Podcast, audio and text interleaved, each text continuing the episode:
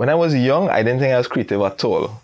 Like at all. I I remember like distinctly wondering if I was creative. Like could I do anything? Because when I was younger, I thought creativity only had to do with like art.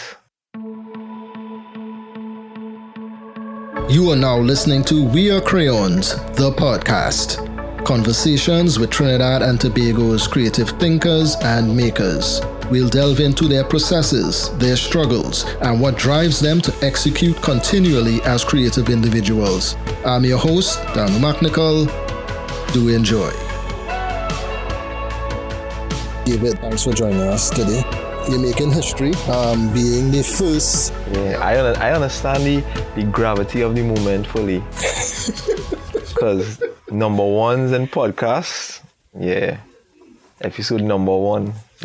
Right, so I just want to get started by asking a, a bit about yourself. So tell me first and foremost, who are you and what do you do? All right. Real name David Hamilton. Um, artist name Subriki, The Face. Um, I am a rapso artist. Rapso, me, I would say rapso slash hip hop because I'm very hip hop influenced.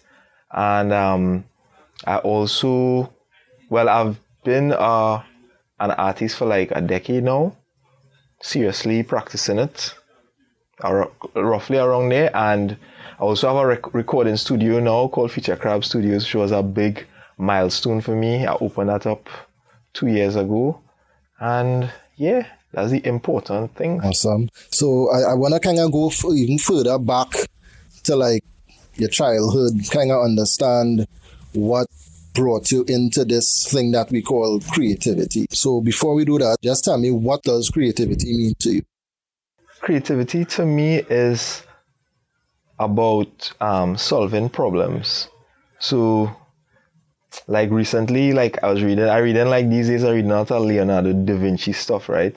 And when you read like how he ends up, how he um painted certain things, he revolutionized stuff mainly because um he he really used to observe nature. You? That was his scientific curiosity, and what he was trying to solve is he was trying to solve how could you make things more realistic, how you could make things. He wanted to draw things three dimensional. He wanted to show things in movement. So even uh, when he was painting like the Madonna images and stuff, he drew things to the side, and that was because he observed stuff. It was actually a problem he was trying to solve. So that's how he, he got creative with it. So that's why I see creativity as generally is like you're trying to solve something. How do you do it? Which way you take? Understand? Do you think at a young age you will consider yourself a creative person, or is that something that you grew into as you grew up? When I was young, I didn't think I was creative at all. Like at all. I I remember like distinctly wondering if I was creative. Like could I do anything? Because when I was younger, I thought creativity only had to do with like art, right? Drawing. Couldn't draw at all. I couldn't paint. I sucked at all those things. So I was like, wait, why not creative, boy? And like, I remember trying to do arts and craft and like, right. damn boy, just not creative. It's only when like I learned about poetry and started writing as, and like writing like stories and thing and stuff. And then my teachers were like, hey, this is really good. I was like, oh, okay, I could create something. So was that secondary school? That would have been late primary school, early secondary school. Where you went to school? My secondary school was Presentation College in Sando. So like, but even then, I wasn't really like jumping out and like doing like poetry or going to any poetry slams or I wasn't like performing or anything. I was just doing like little things on my own. It's only when I I reached UWI that um I just decided to to like take it further. Actually, they had an incident that happened that was real embarrassing. That kind of led to me actually pushing it right properly because in UWI, I went up for the, I think it was Mr. UWI verse or some trash like that. For some reason, don't ask me why, I decided to say, all right, I'll jump out myself, go into that. Decided to do a poem. It didn't go across well at all. You remember the poem? Nah, boy. But it wasn't like what you think. Eh? It wasn't like like a poem like I was trying to be sappy or anything. Right. It was just some poem I did. Right. But the audience wasn't there for any poetry at all. So I think I like I get booed. So I was like, when I did that song, that poetry, I was like, I kept telling myself, you know, if I did a song, that would not happen. And that's when I started writing songs. Like that moment, I was like, yeah, I want to write songs. That going to do. I'm not going to do any more poetry. Yeah, we always have to reach an inflection point or something that, that veers us into the direction that I think we need to go. So, in terms of your family, though, is there anybody else that would have considered, in traditional sense, a creative person um, that may have influenced you in, in any way? Yeah, for sure. Um, my late aunt was the greatest influence on me in terms of that because in she was the principal of our primary school, which was like a private school um, down Palo Seco called Beach Camp Primary School. And what she used to do is every year she used to have like plays and thing. So you had to be everybody had to be in the play. It wasn't like a school where like you could choose to be, you have to be there. And if you don't want to act, you had to do like backstage or something. So I just got accustomed doing that. So I actually like write plays and, and I only could write plays because of her, you know, because I had to read so much scripts since I was like five and thing, like you're learning lines and thing. I kind of understood how to do that now. So most of my writing and stuff came from her and she was like, at least in that area, she was well respected in terms of music. She used to play piano and all those kind of things. So she was the one who kind of, not, not directly, like she took me under her wing or anything, but she was the biggest role model I had in terms of creativity in my family. And then like my uncle, he plays cuatro and thing. He, he has a parang band and he, he always is involved with playing cuatro and stuff. And my grandfather used to play piano, so my family have have a have a lot of that. So, but even with all of that, is not something that you naturally gravitated to. Nah, and especially the type of music too, because being with the like rapso hip hop thing, my family wasn't really into that, like that type of stuff. But just having the example, um, right. kind of helped me out. So, so say for instance, so then coming out of secondary school, what did you have any ideas to what direction you wanted to head into? Or? Um, kinda, not really. By profession and thing, I do software development, computer science, that kind of thing, and that's why I have my degree in and whatnot. But I more gravitated there just because I like computers. Understand? That's how I got into it. So I remember when I finished um, secondary school or was going to finish, I could have been an engineer or a computer scientist. And I had the, the, the, the grades to be an engineer. And I just was like, well, I think I prefer computer science. I just like computers.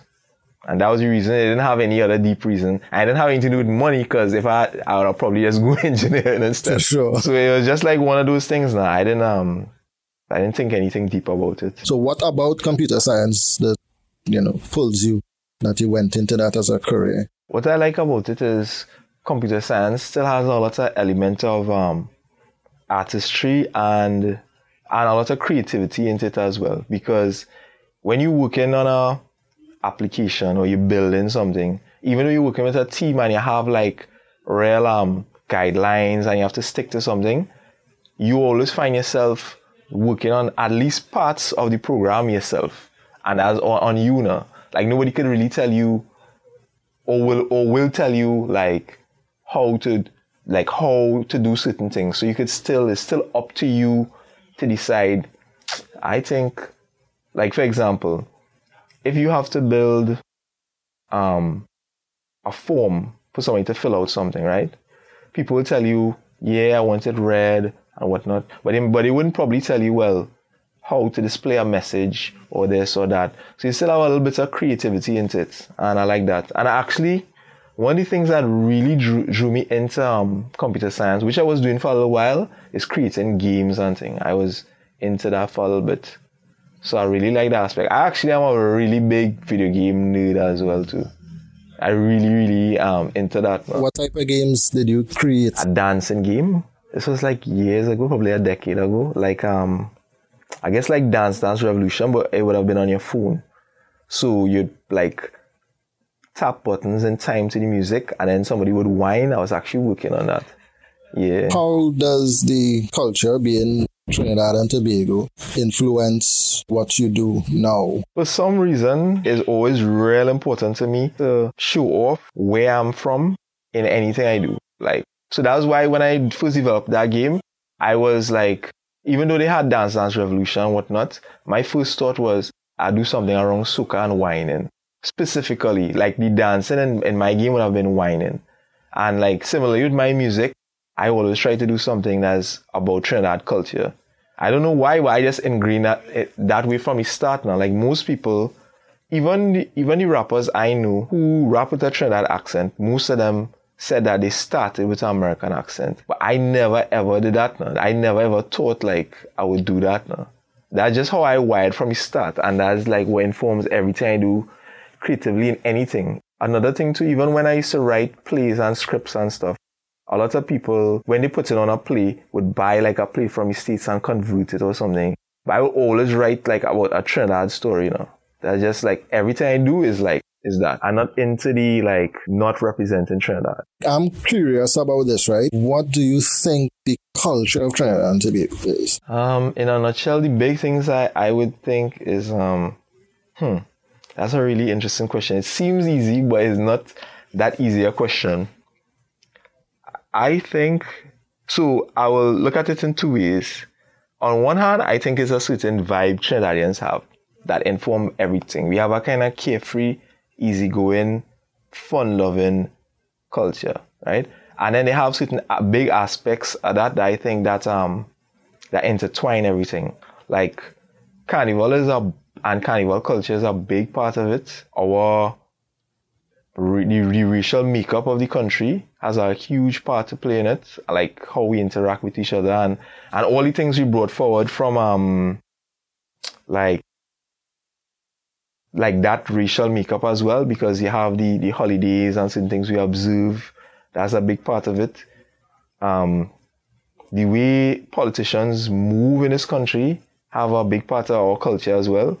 Because giving you an example is like um, because politicians have so much control over resources in our country, and in Caribbean Caribbean countries on the whole, they have people dependent, highly dependent on them now. So we have a kind of culture where like we depend on the government now. And you see that even um, bleed into music as well. Because I read a, a, lot about independent artists in the US, and as the norm for artists just do things on their own. But in Trinidad, you you would hear a lot of artists complain about, well, why this one didn't do that, this one didn't do that, this one didn't do that. But they don't realize how much power they have now.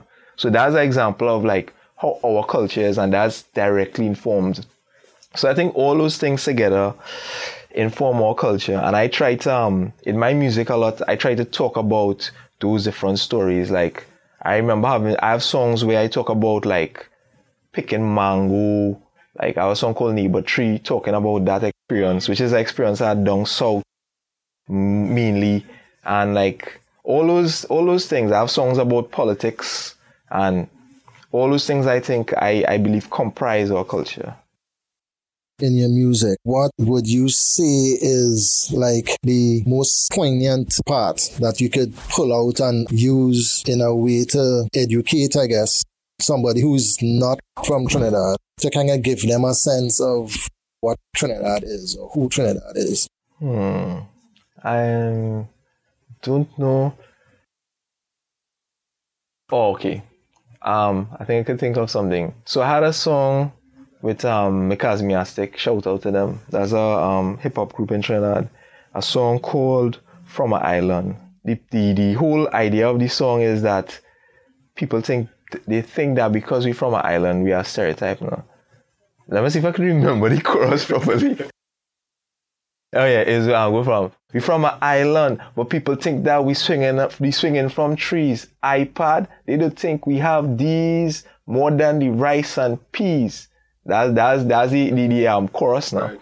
So that chorus just shows that a lot of people who not from Trinidad think that the island or Trinidad island is a certain way, but we go within the song to explain like we up on technology now. Because anybody who is from Trinidad know that people in Trinidad like rail up on technology, latest iPhone, Samsung devices, all those kind of stuff. So I think that song I would point to because it, it show what the real Trinidad is now, not what people see.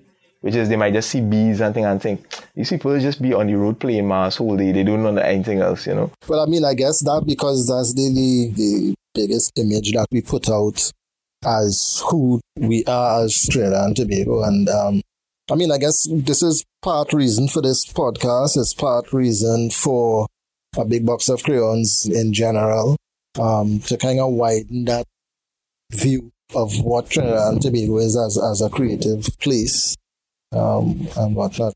So, David, being a lover of soca, why hip hop?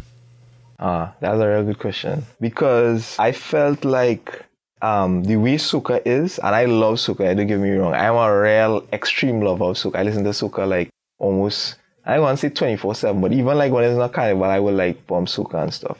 But the thing is, soca, the way soca is set up is not set up for you to talk about like certain issues. Certain things you could kind of fit in. Maybe maybe you could slow down the beat, but it not to work as a soca if you want to like talk about like, you know, you you you still have to put. So for example, right, even if soca they have like let's say um Ravi B song budget. That's a social commentary, right?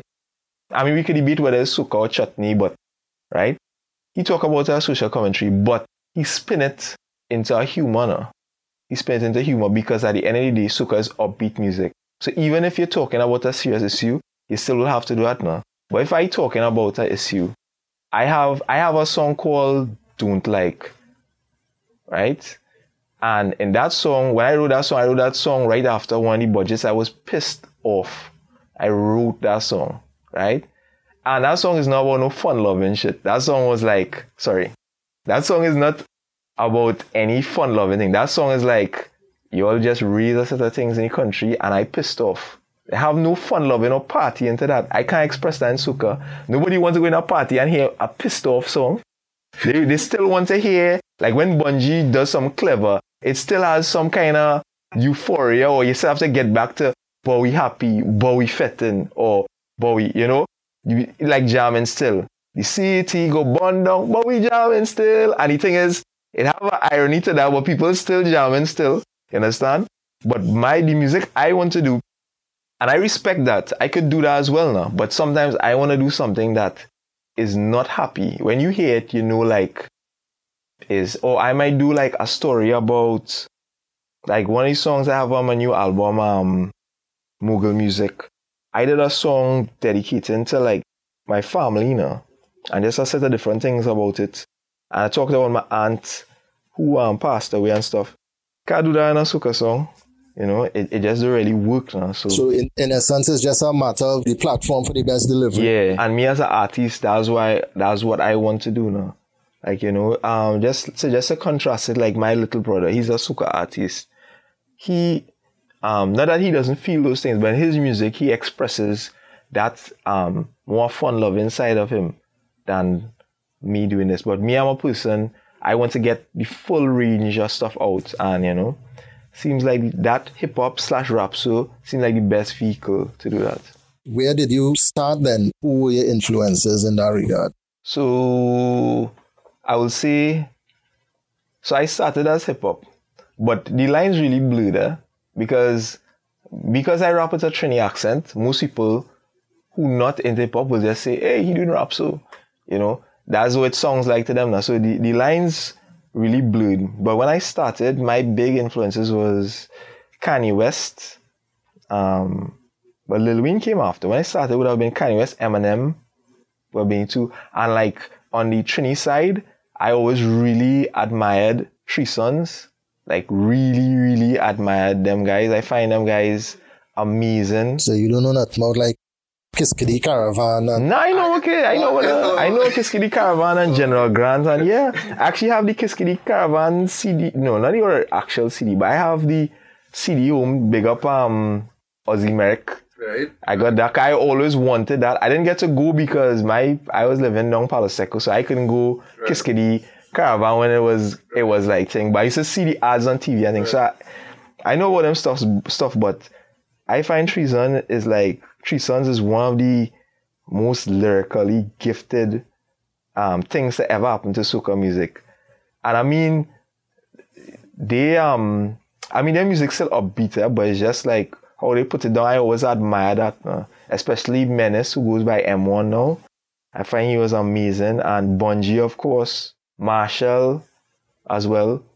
like I always something about um how Machel delivered stuff I was admired as well. I don't think no here's the weird thing eh. Just to, to jump off that point. At one point I was shooting a hip hop documentary, right? It never saw the light of day, but I was shooting it.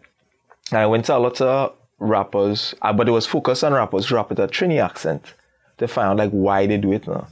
And a lot of the the older rappers were directly influenced by Calypso, specifically David Rudder.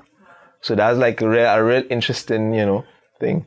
But to to just to jump off of that, I am um, I wasn't really influenced by David Rudder that way. Weirdly enough, it was more like I think the the the raga soca part of soca influenced me more than anything else. I would say, mm. you know, in terms of like how I decided to really put it down. At what age would you have been starting to pay attention to that music, the kind of cool stuff from it? I seriously started like actually writing and trying to record music when I was like around 21, 22. Okay. That's when I would have first started. Right. So um, at that point in time in Trinidad, Raga Soca was a big thing. Like they had a Raga Soca Monarch, um, Bunji, Three Suns, Keelan. They had a lot, had a lot of Raga Soca. Even Machel was doing Raga Soca type things where it's like um, it was soca, but the soca was a little slowed down. It had a more of a kind of dancehall or raga soca bunks, Doggy Slaughter, all the men, um, even, remember, is Maximus, well, he was Magadan and he was Maximus. What's his, um, he's go by now? I think he has some other Super King, Super King now. But he and all those guys were, were doing that, um, Ataklan was big too around that time. Ataklan is a very big influence too. Um, because since Flambeau into the other stuff he did afterwards when he um, did stuff with Machel, Rapso Blunt and those things, all those stuff I was um, really influenced by. What is your creative process? Do you need to be in a specific place? Do you do specific things to put yourself in a creative state of mind? Nah, I just um I I have two modes I work on. So they have like you get inspired. So something will happen to me in my life or like something happening in news or like I like to observe people when I travel. Traveling is be a good time to observe people. I will like so for example, I will be traveling and I'll watch somebody um and somebody might say something like yeah boy, only like fellas with man bun. Be like, hmm, interesting. I'll just jot down that. Not saying I will use it as a song title, but I'll just be like, as interesting and interesting like perspective to take, you know. So they have that. But other than that, I just um try to work all the time. Boy. I don't try to like wait for anything to come. I just like just get done. Um so now like for example now I'm I plan to release like a song kind of like a song or a freestyle verse something every week next next for the next year. So like I've already compiling songs. And like with that, I don't like waiting to see, well, whether I feel anything. I just gonna write, you know, whatever happens, happens, no? mm-hmm. you know. And when you write, like sometimes you get flashes of brilliance. So I just write and I just write and I let people decide. So before I put them out, I will like let people I know listen.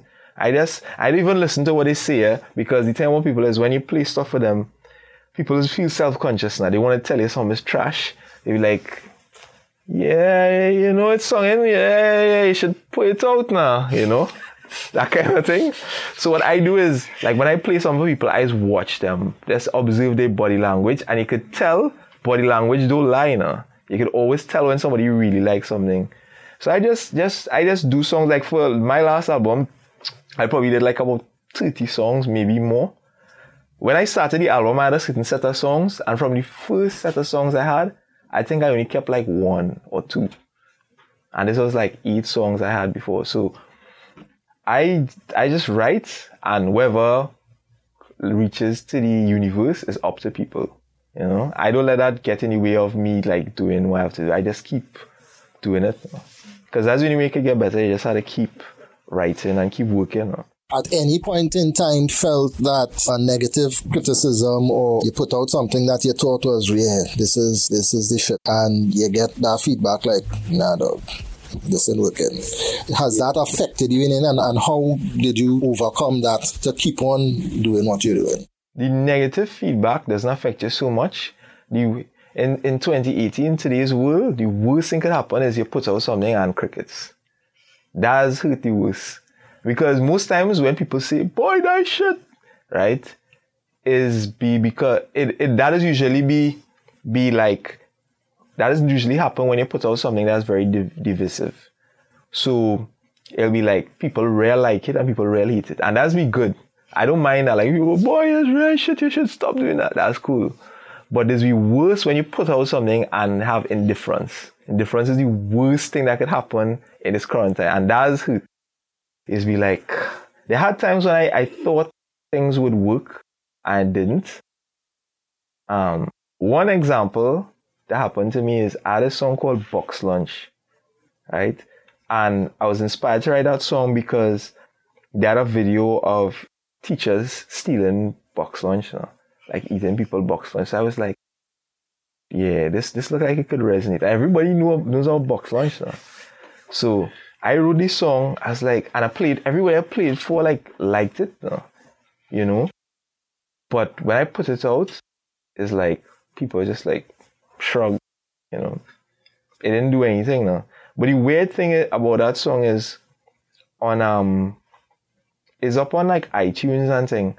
And like it's got like a good bit of plays now on iTunes. So I don't know, maybe it's just like it didn't drop in the right place. Could be. Mm-hmm.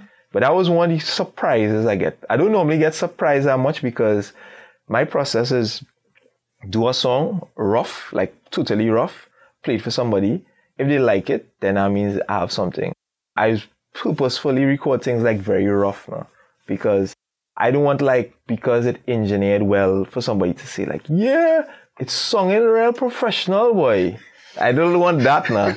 I don't want professional sounding songs. I want songs that sound like they could change something or like affect somebody.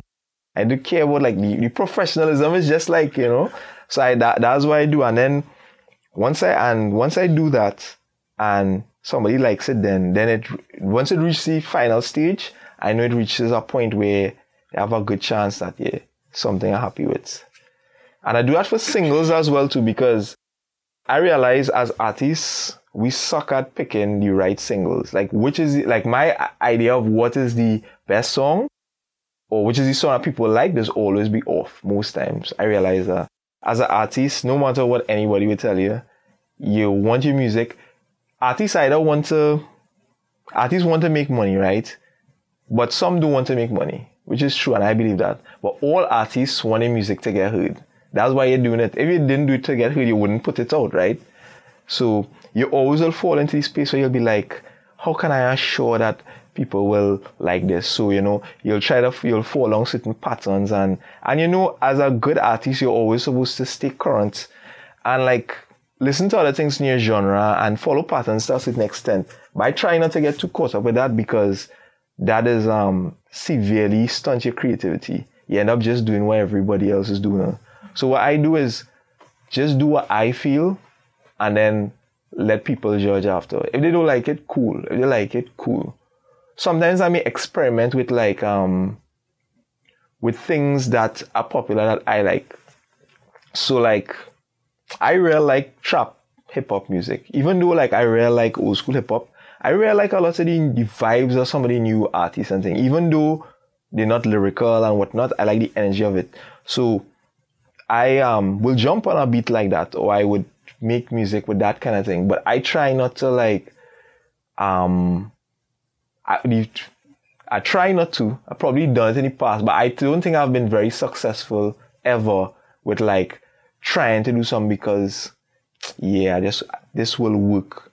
I find that is not the the best way to do things because you the strange thing about it, the weirdest things does end up working for some reason. Like the strangest things just end up just coming out of nowhere and um and hitting. And musically, where where do you you just mentioned trap and old school hip hop, but when you're producing your own music, where do you really go and look for influence from? It's mainly be whatever beat resonates with me. Um, because so even though I do I, I consider myself no rapso I um I think I get inspired a lot by hip hop beats, you know. But what I'm trying to do now going forward is I'm trying to mix it a lot more with um with indigenous stuff from the beat perspective. So before in my career, you could say I was making like hip hop music music on hip hop beats, but I was using our own vernacular and I used to develop my own flows now based on like how we speak and thing. Cause how we would flow on a beat as a Trini artist is different to like how you'd flow as an American hip hop artist based on the way your words sound, your rhyme, certain words and certain ways, certain cadences and thing. But now I want to move to, which is part of the reason I, I went into calling myself rap. So I want to move to the, the place where Trini hip hop is its own genre. So, for example, you have Afrobeats, right? Afrobeats is like hip hop influence, but Afrobeats is its own thing. It has its own beat. If you hear Afrobeat, you know it's an Afrobeat now. You, you don't want to think, um, well, this is hip hop, and then men just rapping African, you know, or with an African accent. They have their own beat now. So I want to develop a Trini hip hop beat. But it's not as easy as you know, it's very difficult. But that's why I want to I would like to mix calypso and stuff. And I've done it in the past. Like I have an album called Kai Kai Flow that I did with Engineer, where we sampled um sample calypso, old calypso, and we put like hip hop beats on it and we would rap about what the original song was. So we did we had a song called Ugly Gal. So already have a song called a calypso called Ugly Woman uh, about making an ugly woman your wife. So we updated it and say, well, the best thing is if you have an ugly girl as your wife now. And we went like talking about how the, the, you know the benefits of that now. So I, I experimented that way already, but I want to go even more into it because that one was it was sample sampling calypso, but it was still hip hop beats now. So if you could find a beat that's like could be like a calypso beat or or that kind of beat, but still, you know, I, I want it to be that people from the US will respect it as its own thing. You know, they will realize, hey, you know, kind of like grime. Right? Grime is like what they do in the UK. Grime have their own bunks, their own flow. Like you could tell, like it's hip hop, they still rap rapping, it's still lyrical, but a grime bunks and a hip hop bunks is different. It's a different beat. How would you then classify, I guess, a rapso beat? From what I gather, even though it's called rapso, rapso, the time when rapso started may have predated hip hop and rap. You understand? So rapso is more um, influenced by like street poetry, you know. So I think in the earlys, like and chantwells and those kind of things. So in the earlys, it was more like somebody would be drumming and people would be um like just saying poetic stuff now rhythmically to that drum. So that's why rapso itself is very drum oriented now. Which was why which is actually why in the earlys I didn't want to call myself rapso. Because I knew what rapso was now. So in my my opinion, I used to tell people is that rapso is something different now. It's not just like rap and calypso. right, rapso gotcha. is like a whole different thing now. Right. It's just the name is like kind of, but my my thing is I actually would like to do that to go more in that vein because that is like more unique and indigenous than just being on a hip hop beat. It's just like it's just that I want to be able to update it in such a way I could resonate with people in Trinidad.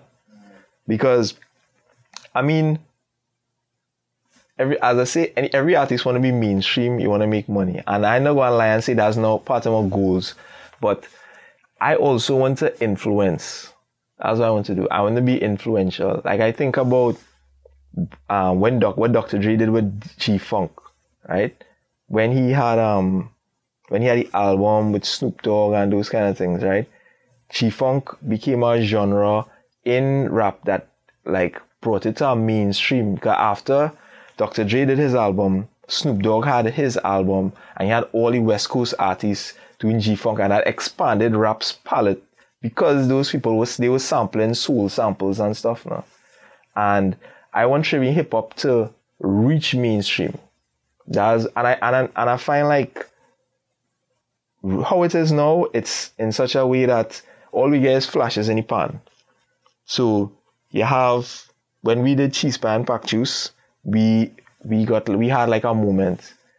And you have um Young Rod and Mark Hardy and those guys, they had their moment when they did their stuff. And he had Ruling in a Foreign News. And if you remember that, if you know that song, there's a song called Ruling in a Foreign News with my heart pong. that song was a huge hit. He had a moment as well. And Chromatics, when he did Carnival Wrap Up, he had moments. But all we have is moments. We don't have like, um, we don't have a movement. Nobody wants to say, yeah, boy, I go on, you go in um, hip hop fat later, boy. I hear Ting performing. No, we, we didn't reach that stage now. And I fed up with just having moments. Now. I don't want to have another personal moment where, okay, Face do this thing and he get play on radio and Machel call him out somewhere and next year does it now. I want to have, um, I want to have a movement where I do something, I can be an artist, I can make money off it. And then you have people coming up and then you have like, Billboard will be like, yeah, these people, you know, in Trinidad, they have this thing called Trini hip hop, but it's not really like rap. Like, just like how they have Afrobeats. Afrobeats is actually a genre in iTunes, you know? You could go and submit a, th- that song now. You can't submit Rapso or Soca in iTunes, right? If you look for like any of those Soca songs, I challenge you, right? You know, they go under world music, reggae, and stuff. Fay-Ann released a reggae album the other day, not a soca album, even though it had soca on it. So those things are like, you know, that's what I'm looking at right now with music. I want to, my, the next album I do, that's like the lofty requirements I put on it. Like I want to do something that could influence, at least start the spark that people could jump on and follow it. I mean, you mentioned a lot of names during the conversation that I had no idea about. How do you propose then to galvanize this small community to help make it something? Because for me, I think for most part, the creative industries is very segmented.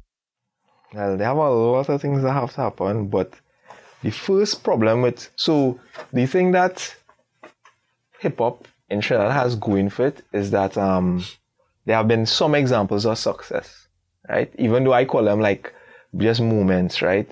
But if somebody used to say, well, what is Trinidad hip hop? Somebody could still say, yeah, boy, Chromatics did Carnival Wrap Up, boy. They actually have, you know, they have like a moment or whatever, right?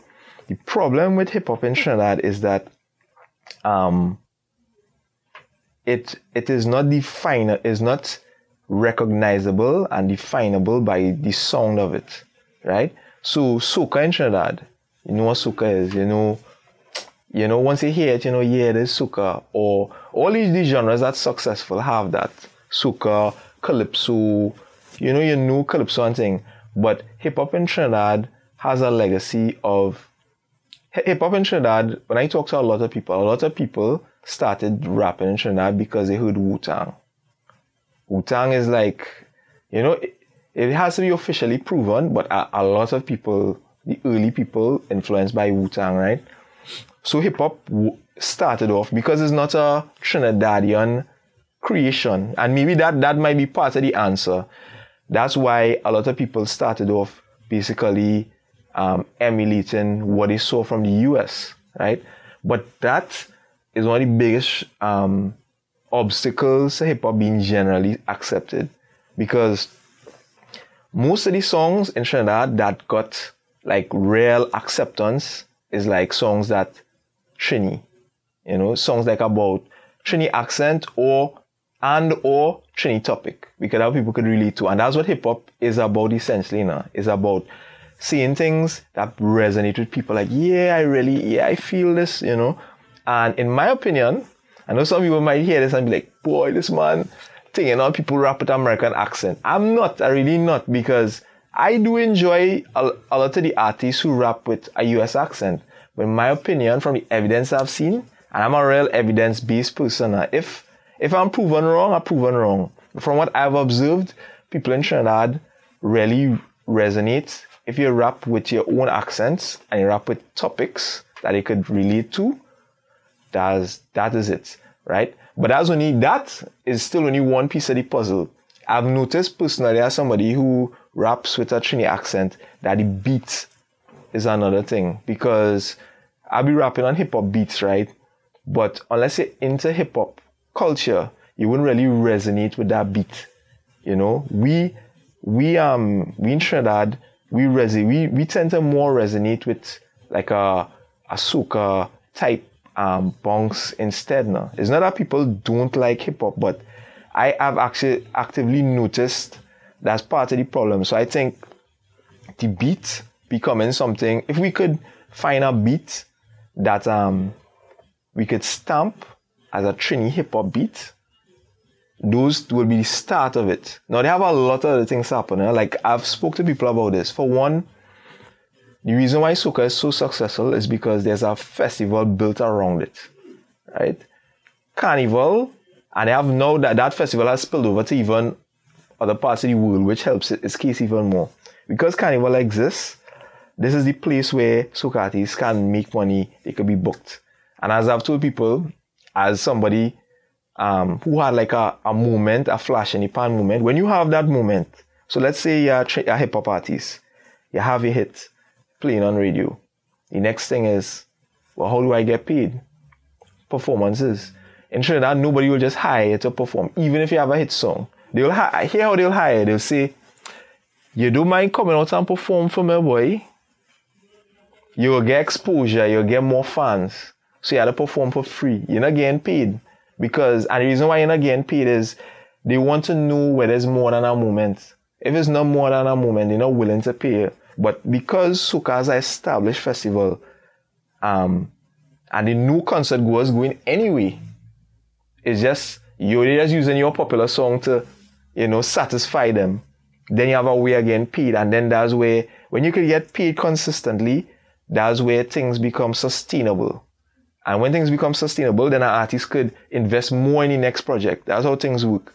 So if I know, if I put out a good song and it makes, I'll get money and then I could invest more, then the music gets better and better now. So that's the, all those are the next stages. You have to get a festival. We have to have like collectives. Collectives work really good too if we have like a group and thing. But before we do that, we have to have a definable sound. We have to have a sound that people inside, local, and abroad could see this is what Trini hip hop looks like, sounds like. This is what it is, right? Rapso, even Rapso has a has a sound, you know. I mean, yeah, you have um, Brother Resistance, you have Kindred and all. But when people hear, when people hear a Rapso song, there's no is Rapso now. But Trini hip hop, when people hear Trini hip hop song, is either they will be like, he from Trinidad, or they don't know that it's Trini hip hop. They just know it's hip hop. Now, some people may argue, and I'll counter, I'll be my own devil's advocate. Some people may say, but hip hop is a global genre. You know, why limited to Trinidad? That's what they will say. But my argument with that is, I don't believe that's it's productive to be in Trinidad and be doing a global genre and not be adding anything to it or make putting your spin on it. Because hip hop came out of dancehall. Well, hip hop, no, not a dancehall. Sorry, hip hop originated in Jamaica. This is when um in Jamaica they was doing something called toasting, and Kool Herc, who first started like considered one of the, the fathers of hip hop, he's a Jamaican and he brought the toasting culture to the US. And the US didn't do like toasting; they did their own thing, and that's how they have hip hop. And so that's how you do a genre right. You get influenced by one and you make it your own. Like grime started out a hip hop and then they put their own spin on it and they have grime. And now anybody worldwide know what a grime artist is and these guys can make money off of it. But to me, if you just take in somebody's genre and you just I mean you could do that, but I don't think that is the most effective way to do it, I should say. I mean, so that's my opinion. Yeah leads me into this question what do you want to be most remembered for? I I think um I think I'll I'll I will um answer it in two parts, right? So they have immediately. I think uh, when I'm when I really ready to rack up my creativity, which will probably be on my deathbed, you know, because I don't see myself stop stopping being creative because other than music, I really like writing and stuff. I like writing articles. Um, I I wrote a screenplay for a movie that I'm doing that coming out in 2020 based on one of my albums. So even that I want to get into now, like writing screenplays, writing plays. So I want to do a lot of things. So in general, I want to be remembered for like impacting the creative industry in Trinidad significantly. Like I don't know if you ever if you got a chance to watch Quincy Jones has a documentary on Netflix. Like how Quincy Jones like this man's friggin' amazing. Man worked with Frank Sinatra, then he went on to work with Michael Jackson. Then he went on to do We Are the World, the first of those kind of songs to relief songs. Then he went on to like produce Fresh Prince, like another cultural, like how we touch all those things now. Overall, I want to be like that. I want to be able to touch with my fingerprints like everywhere now. And that's why it's good that I have the recording studio now because before I wasn't in enough control to like make movements happen. And hopefully, as time goes on, I, I'm more in an ownership state where I could say, because in Trinidad, owners very conservative, like business owners, and people in positions won't do what needs to be done. So, for example, a person might own a club, right? Now the club owners will say, "Boy, but if we hire all local people, nobody will come, right?" But they are, but they know that there are ways to do it. That you could do it, that you will make money and still push the genre. But what they're really saying, and I ain't really blaming them for it, but what they're really saying is, but why expending that effort? You know, why? You know, but me, if I'm in a position, I would because I have a reason to. I'm invested in the culture. It's not just about the money, right? But to do it, I need to be in a position to do that because other people who in the position not going to do it. You know, when they're going to do it, they'll do it when somebody like me does it and they see the profit. Then everybody all of a sudden will be like, hey, local hip hop, yeah, you know, we on the thing. So that's what that's eventually I want to be. But like right now, what I'm focusing on in terms of my personal music, I want to be influential in Trini hip hop into making it like a respected and recognized. I say in Trini hip hop, but it's not gonna be called that. I, assume when it gets popular, somebody will give it a good name. Because that always be. It's always be some journalist will come and like give it a catchy name, and that will be it. And I cool because if you think of even soca, they spell soca S O K H, and that didn't stick. Yeah. Somebody was clever enough to give it the S O C A, which is easy, two syllables, everything. You know, it looks good and everything. So I know when Trini hip hop makes it big, it will get. But I want um, Trini hip hop to be the a genre that is respected and sustainable, just like soca. So I want it to be like, okay, January to January, February, or Christmas. I don't know, they kind of pushing back Christmas or whatever. Christmas to February is soca. Okay, July, August is hip hop. That's what I looking at. That's where I looking at it with it. I'm not looking like I don't want any more moments. I mean, not saying that. Yeah, I mean the moments is what you need before that, but I'm not satisfied with moments. I'm not satisfied with just yeah, boy, David, I hear on radio, boy, you big now, boy. And I'm satisfied with just that now. I will only be satisfied when I see just like how on radio they're advertising this fete and the soca artists in it. When they're advertising this fete and the rap artists in it, that's when I'm satisfied. That's when I'll be like, okay, cool. And I and it's not just about me. I want to be able to start it and define something and let people copy me and jump on on it and then continue the trend. That's when I'll be satisfied. Yeah. So where do we find all this music that's being produced? I would say it's real fragmented right now. Um, like so, I mean, all of it is on the, all the platforms, right? But it's not it's not like in a place where you could just easily touch it. Like how eh, people now know, like if I go to Julian's promos, I go hear the new soca. Um, so I would say like you'll have to go YouTube or somebody will have to suggest suggest it to you, which is I guess part of the problem right now. in terms of that. But what I have been trying to do as well, like on Apple Music, I've started like building playlists for certain stuff. So I actually ha- um, started building some playlists for Trini hip hop, even for soca as well, because weirdly enough, um, I've started building on Apple Music a best of like every year in soca because they didn't actually didn't have that now. Um, so that's why I've started doing even for hip hop. So I would say that's like a place where people could go and like listen to some hip hop, but in general, unfortunately, is if somebody tell you of a song and you go and listen to it, or somebody tell you of an album or send you links, that's basically how it is right now. Well, David, thank you very, very much. I mean, the first one. Before I done, let me just give some shout outs and some any the main impo- important part. Yeah, any plugs. All your, your, your Instagram and yeah, YouTube, all the plugs and the shout outs. Yes, for sure. Now, well, first, before I start, I just want to thank you all a lot for having me. I mean, doing the interview.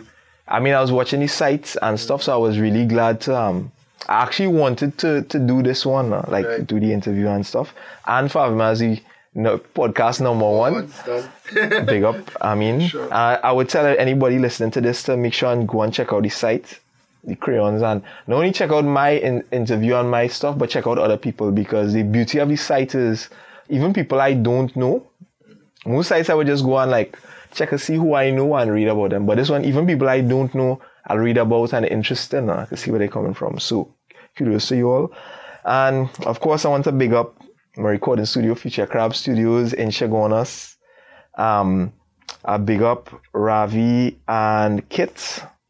That's my two business partners. Um, big up Ballistic Boys. Um, that's the production team we working with as well. Big up my brother Daniel. Big up my wife Kim. And uh, you know, just everybody else. Um, to find me, um, check out the website, the hardest working Trinidad artist. Check out my website. And I mean, there you would go to all my social media links and whatnot, but just um, search for the face on any platform. You should see me. Check out the new album, Mogul Music. You can actually find that on, um, well, that's on all digital platforms. If you're Apple Music user or any of the platforms, you can listen to the album. But, you know, you could find the album on the website. And, um, look out for the I had a Kickstarter running for my movie. I have a Kickstarter running for my movie project. Um right now it's one third funded and I want to shout out all the people who helped me so far. So that actually um allowed me to build screenplay writing software and you know start shooting. But um, if anybody listening willing to, you know, want to contribute, they could go to my website and um, contribute to the project. And look out for the movie coming out in 2020. That will be coming out in the debuting in Trinidad Film Festival. It's going to be first time in Trinidad. It's going to be a movie, a, what they call an audio visual album. So it will contain all the music from the album with music videos, but it'll be connected by a storyline. So a storyline would be a storyline based on all the songs would be the um, plot of the movie.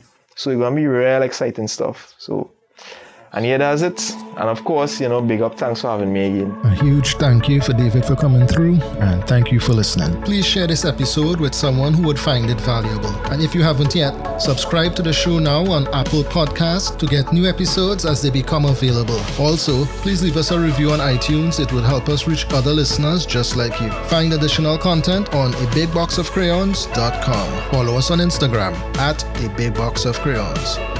Until next time, friends, remember, we are all the same in the fact that we'll never be the same. Stay colorful. The We Are Crayons podcast is a production of A Big Box of Crayons, all rights reserved.